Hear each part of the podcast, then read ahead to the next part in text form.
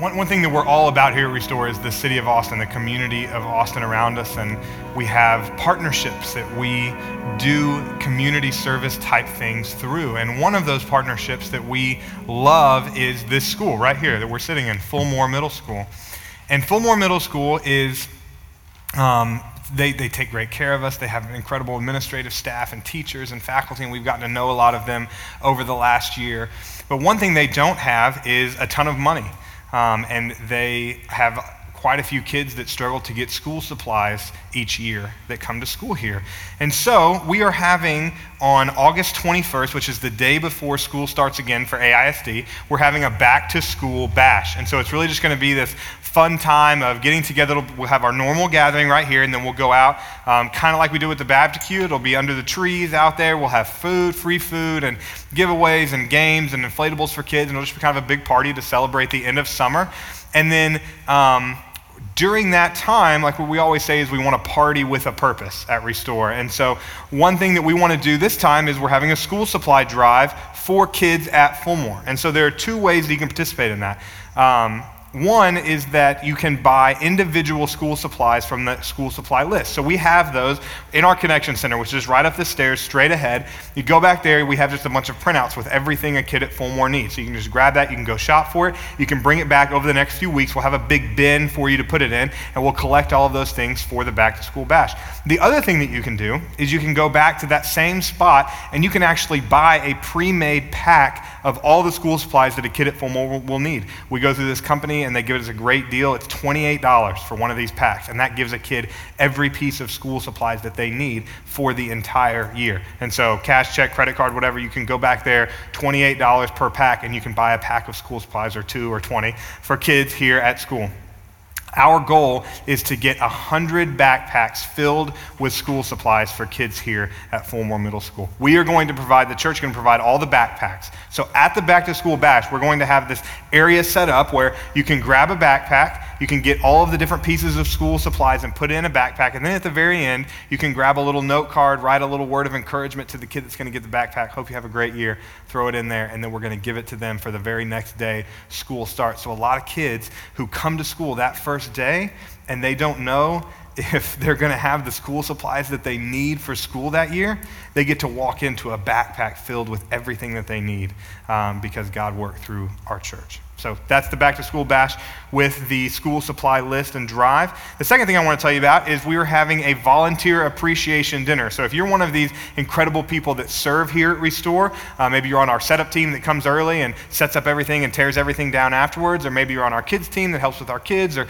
connection team, or any other ways that you serve here at Restore, we want to invite you to be appreciated. And that's to come to our volunteer appreciation dinner, which is August 6th. That's this Saturday, 5 to 7 p.m. We're going to have free Chick fil A, um, just fun time hanging out giveaways, stuff like that. So if you're a servant and here, volunteer here at Restore, you should have already gotten an email about that. You can just RSVP so we know how much food. If you didn't, just come see me or somebody else who serves here. If you are not currently serving and you would like to, feel free to come to the dinner, and that can kind of be your kickoff to um, serving with us here at Restore. So, those are some things we have going on um, at our church.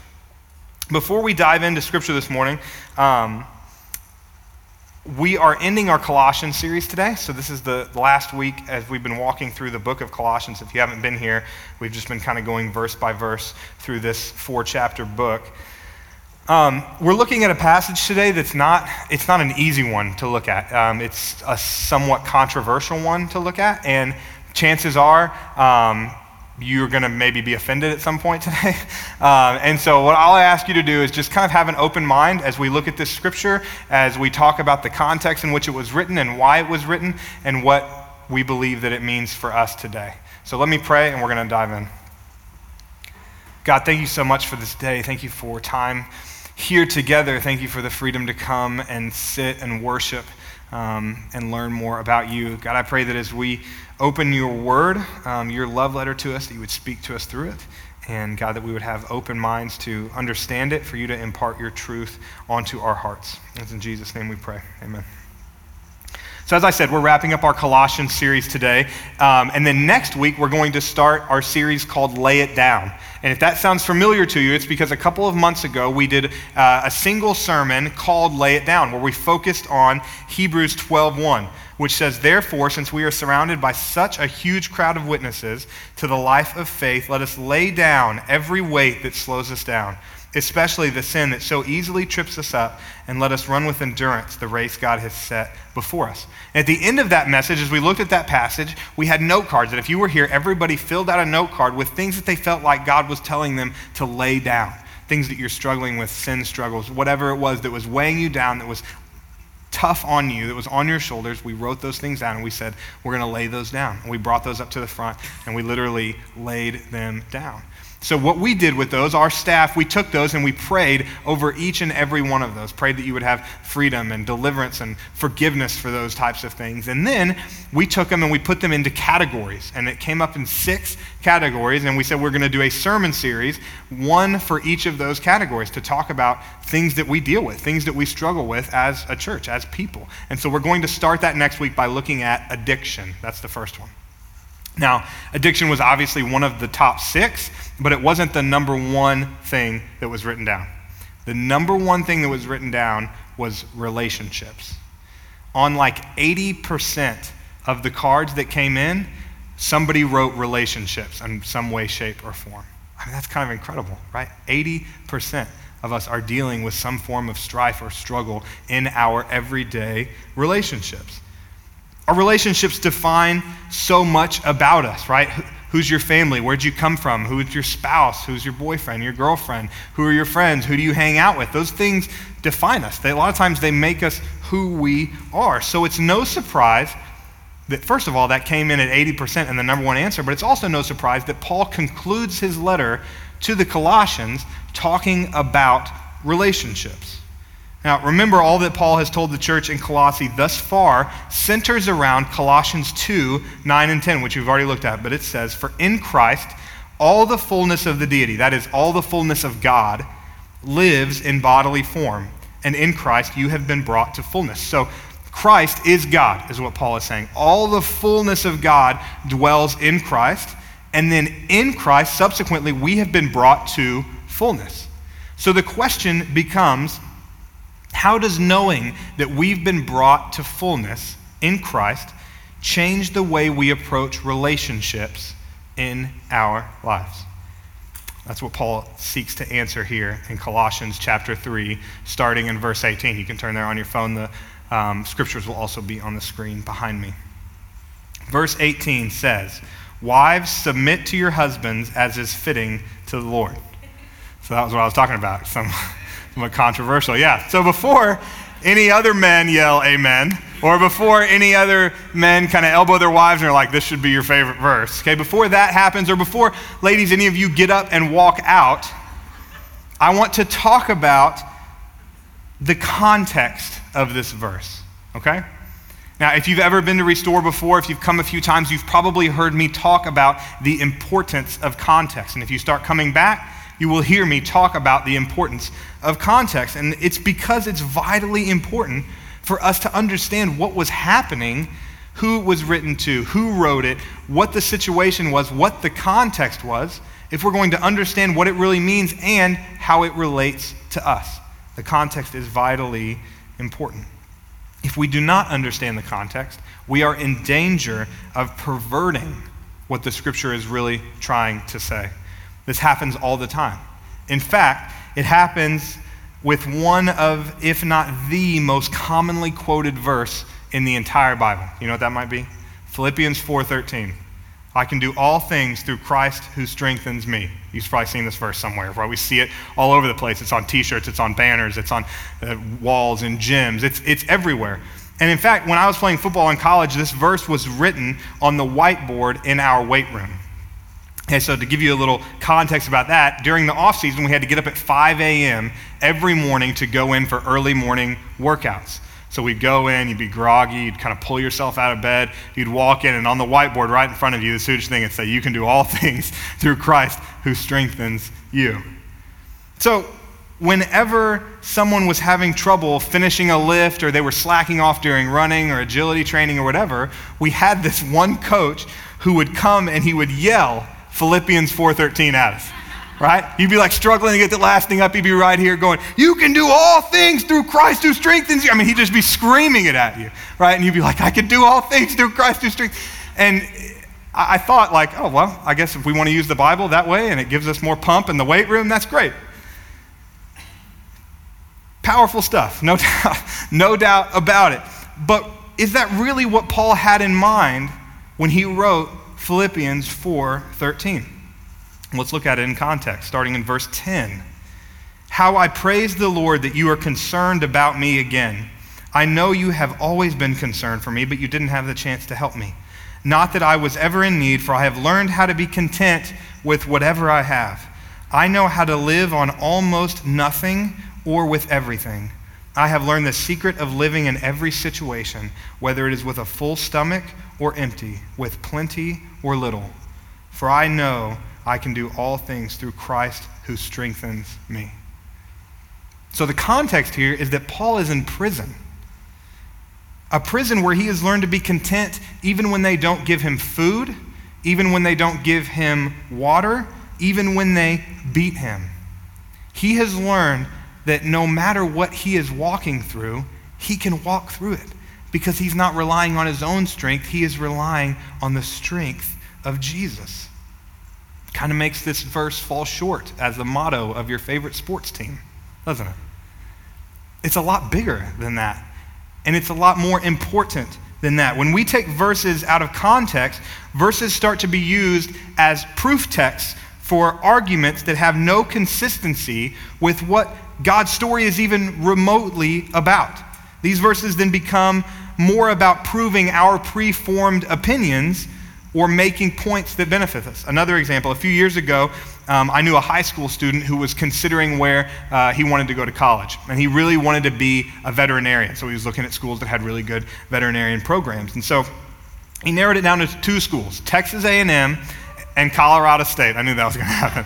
Texas A&M and Colorado State were two schools, two of the top vet programs in the nation.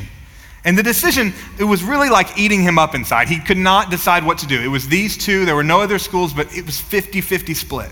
He had no idea what he was going to do. And then one day I ran into him at church and he comes up to me and he says, Zach, I know where God wants me to go to college.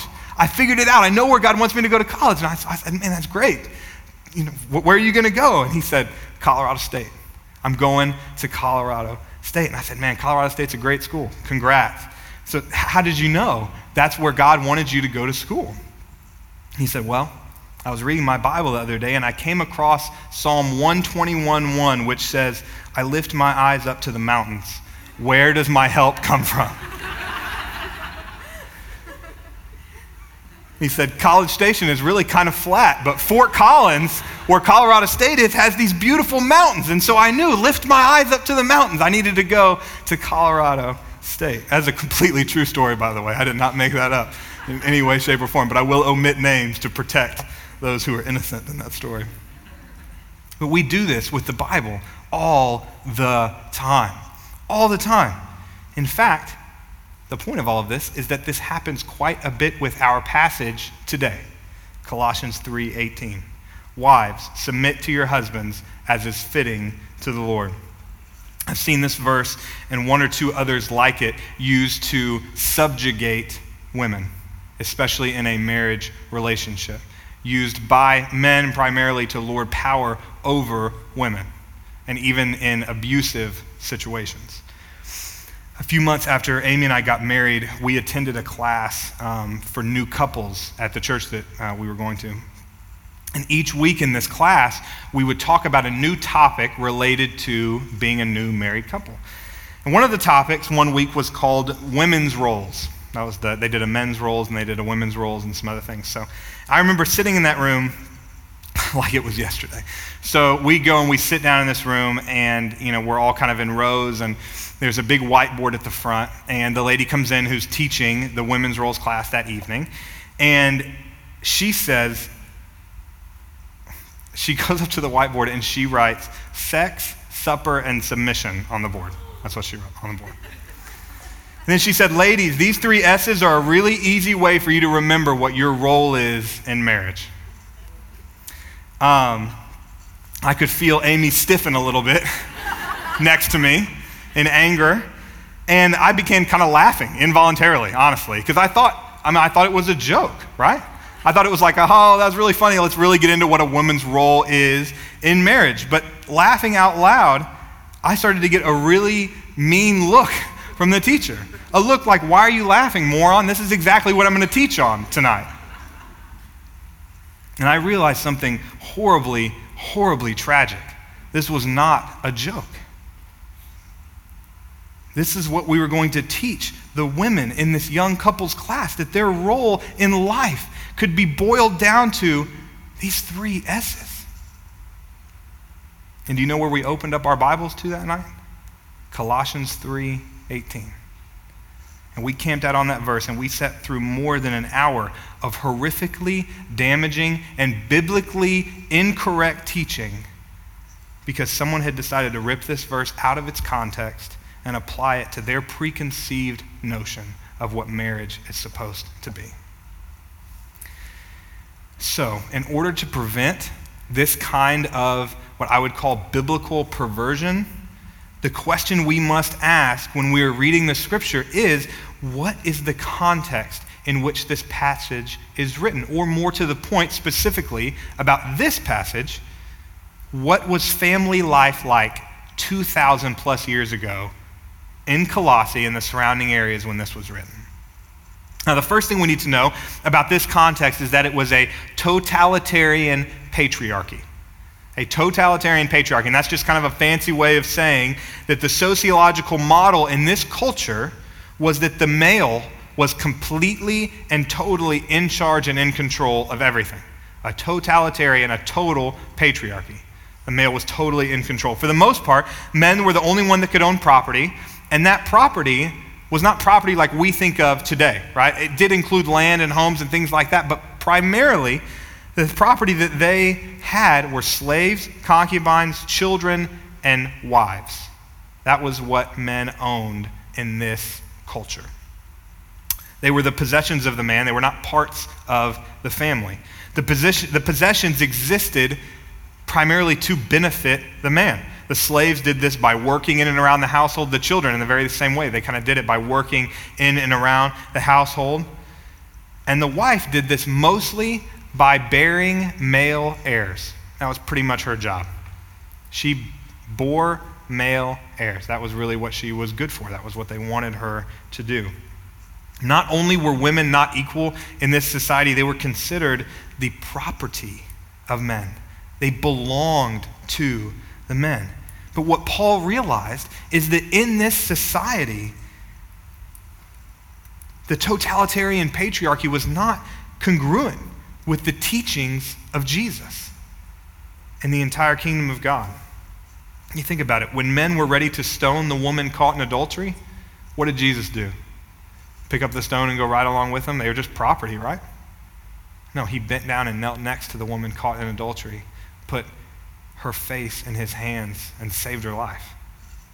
When no one would go near the woman at the well because of her reputation, Jesus not only went over and talked to her, he drank water from her bucket. Women stood by Jesus' side when he died, and they were the first ones to know when he rose from the dead. So, Paul and the first century church are living in this totalitarian patriarchy, and he knows that he needs to address it. He knows that this isn't what the kingdom of God teaches. And so, when he sees not just society around him, but people in the churches that he started acting this way, it grieves him. He knows that it's not okay. He needs to address it, and he does this in the letter to the Colossians and most of his other correspondence with churches simply by putting Christ at the center of everything. Christ at the center of relationships, Christ at the center of church, Christ at the center of life. Look at what he said just a few verses before in Colossians 3:11. Here there is no Gentile or Jew, circumcised or uncircumcised, barbarian, Scythian, slave or free, but Christ is all and is in all. He basically says the same thing to the letter in his letter to the Galatians. There is neither Jew nor Greek, there is neither slave nor free, Listen to this there is no male or female, for you are all one in Christ Jesus. God's kingdom changes our relationships. It's different. We don't just conform to the society around us anymore, it changes the way we love people, the way we treat people. Paul is unapologetic on this point in one verse. The one I just read, he dismisses society's hierarchies and caste system around race, ethnicity, socioeconomic status, and gender in one verse. He says, This is ridiculous. This is not the way the kingdom of God operates. This is not the way the Savior and the King of the world operated when he was here on earth. If we use if we use the widely accepted definition of feminism, that feminism is, quote, a movement to achieve political, economic, personal, and social rights for women that are equal to those of men, then Paul was one of the very first feminists to walk the earth. I know that offended some of you. He wanted equality. He said, There is no male or female. There is no slave or free. There is no Jew or Gentile. Your race, your socioeconomic status, your gender doesn't matter. Christ matters.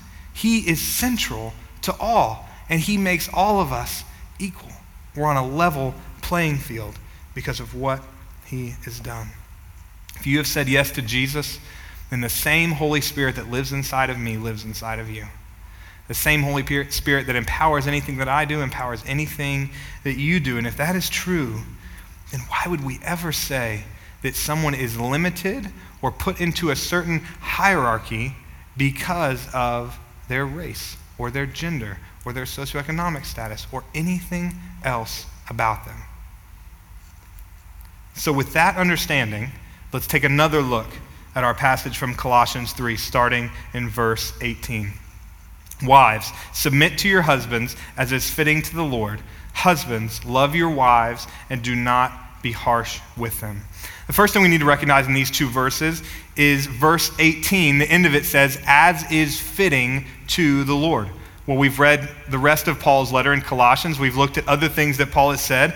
So we already know what is fitting to the Lord regarding our relationships. We are equal in Christ.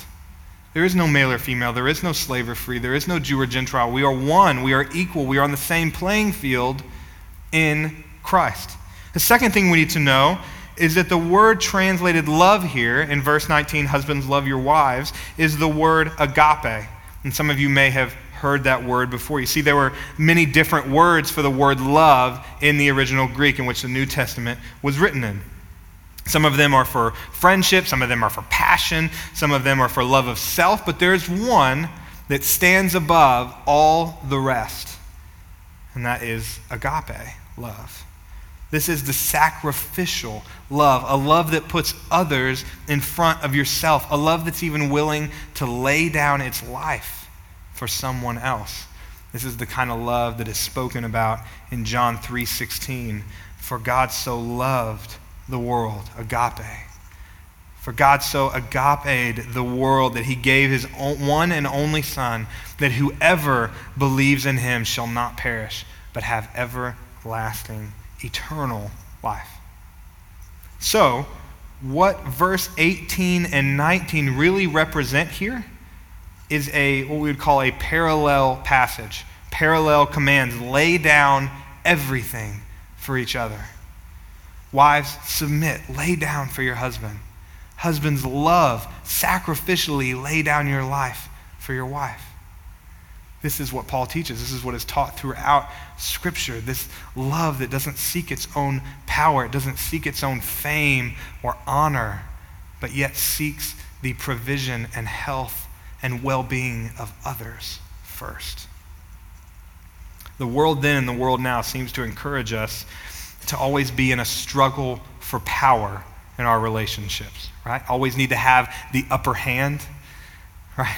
We need to watch what we say when we're talking to our spouse or to our friends, right? Lest we give away power or let them know something about us or give away the upper hand. But when society is screaming at us to do whatever we have to do to keep the upper hand, Jesus is quietly whispering in our ear saying love is laying your life down for someone else.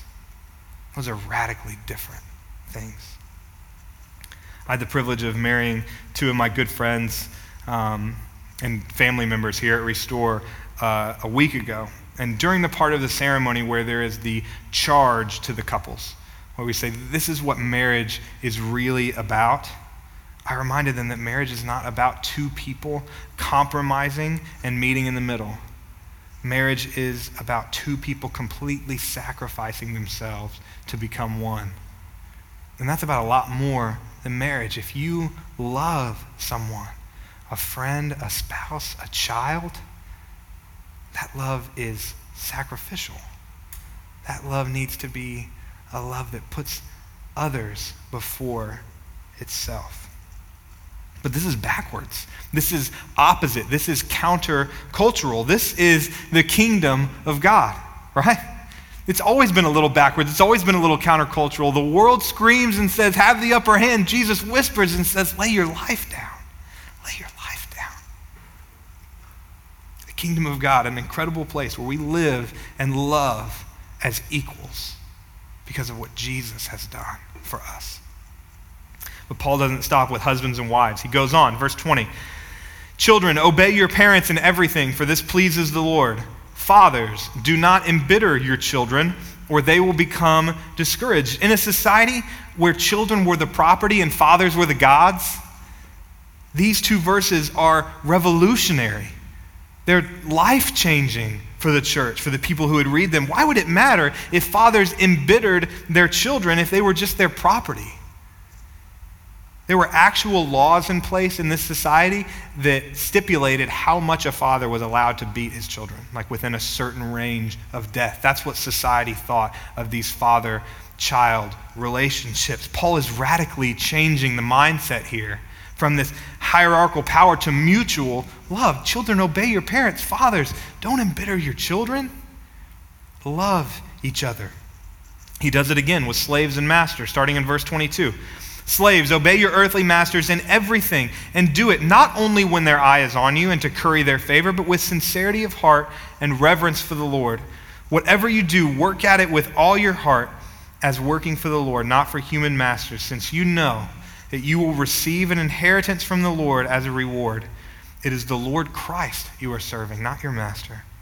Anyone who does wrong will be repaid for their wrongs. There is no favoritism. Masters, provide your slaves with what is right and fair, because you know that you also have a master in heaven. Again, revolutionary. Paul tells slaves to work as if they are working for Jesus.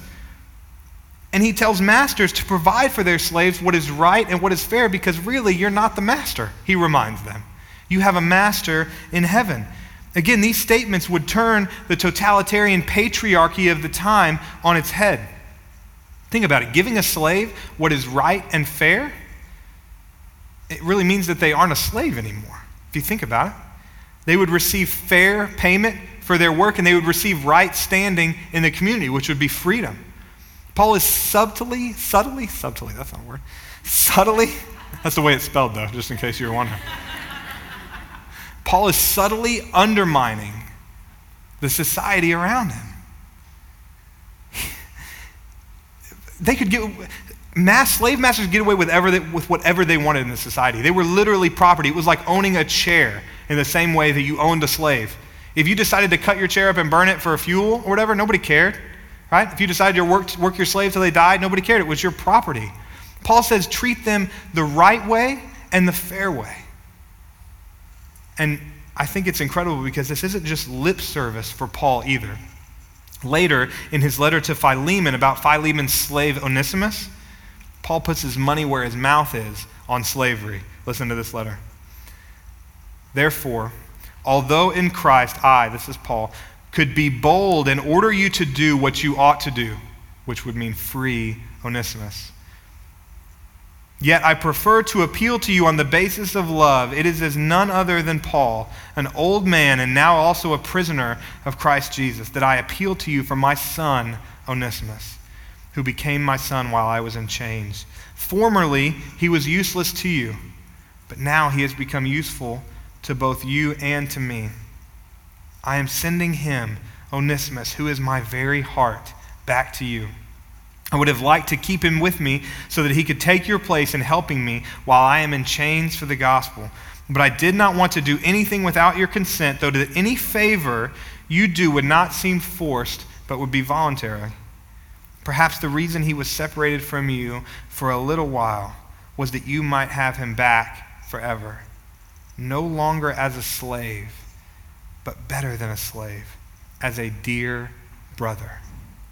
He is very dear to me, but even dearer to you, both as a fellow man and as a brother in the Lord. So if you consider me a partner, welcome him as you would welcome me. If he has done any wrong or owes anything, charge it to me. I, Paul, am writing this with my own hand, and I will pay it back. Wow. Wow. He says, I know that this guy used to be your slave, but that's not how the kingdom of God operates. You know that. I know that. I'm sending him back to you, and I want you to do the right thing. Treat him like a brother. Don't treat him like a slave. And if he owes you anything, if it costs him anything to get out of his slavery, to buy his freedom, Paul says, charge it to me. Charge it to me. So, do you see a pattern here? Paul has grabbed the torch of equality in Christ from Jesus himself. Jesus, who looked at people through one lens, right? Jesus, who looked at people as equal, and Paul's running as fast as he can with it. No wonder he's in prison all the time, right? He's turning society around. He used a lot of ink and he spilled a lot of his own blood fighting against the totalitarian patriarchy of his time. He literally fought against the inequality of this society and got beaten up for it. His goal was very simple. He wanted to create a place where people are welcomed, where people are appreciated, and where people are loved, no matter who they are or what they've done. And he called that place the church. That was always what the church was supposed to be. You see, we are not a group of people who just has a bunch of rules about how we're supposed to treat each other and how we're supposed to interact with each other. No, we're a community that puts sacrificial, agape love above everything else. We're a place where the only hierarchy is that Jesus sits above all. Under that, we are all one in Christ. We are a family that stands as equals before the throne of God. So, back to the question at the very beginning how does the fullness of Christ in us change our relationships? I think it's very simple. It changes our relationships because we realize that Christ's complete and total fullness also resides in those we are in relationship with. Think about it. We like to put labels on people, right? Rich, poor, black, white, Hispanic, Asian, male, female, old, young, worth my time, not worth my time. But Jesus had one label loved. A love that's not just any love, a love that drove him to the cross to die for every person who has lived or ever will live. That's the label that he put on people. That truth should radically change the way we interact with the world around us. In a world that it just might be more divided than we've ever seen, at least in our lifetime, a world that seems to always be at each other's throats over race, politics, gender, and everything else, the church should be the shining beacon of equality and sacrificial love if you want to change the world, it starts with how you treat those closest to you. It starts with your relationships. I don't want to speak for any of you, but I know I haven't done a very great job of this my entire life. I've tried to manipulate and tried to have the upper hand in relationships more times than I would like to admit, and I've shown true sacrificial love a lot less times than I would like to admit. I think it's probably because I try so hard to control everything around me. Right? You, you know what I'm talking about? I feel like I have to be in control. I feel like I have to manage the situation, manage the relationship. I'm sure that if you struggle with this, with this idea of turning over control of your life, of your relationships to Jesus, it's probably for the very same reason. We're about to sing a song together called Lord, I Need You, and the chorus is pretty to the point. It just says, Lord, I need you, oh, I need you. Every hour I need you. If you're like the, me this morning, if you have not been allowing Jesus to really take control of your relationships, if you have not been allowing him to sacrificially love, to agape love those who you are closest to, I'd love for you to just use this time to say, Lord, I need you. I can't sacrificially love anybody on my own. You have to do that through me. The fullness of God in Christ that resides inside of me has to be the source and the power for that sacrificial love. We can't do it on our own. Tell him that you need him. And then allow him, as you go out of here this week, to love people through you. And I promise that it will change your relationships in ways that you could not even ask or imagine. Let's pray. God, thank you for who you are this morning. Thank you for the fact that you sacrificially loved us first. The fact that your agape love drove you to leave the perfect heaven and come to the broken earth and lay down your very life for us. And you offer that same life back to us. God, a life that is empowered by your Holy Spirit, a life that when we trust you with it, when we give you control of it, you sacrificially love people through us, God change our hearts, change our relationships, change the way that we interact with those around us, and then, God, change the world through us. God, I pray that this church and the church would be marked by sacrificial love and equality for everyone that walks through its doors. I pray that our lives would be marked by the same. It's in Jesus' name we pray.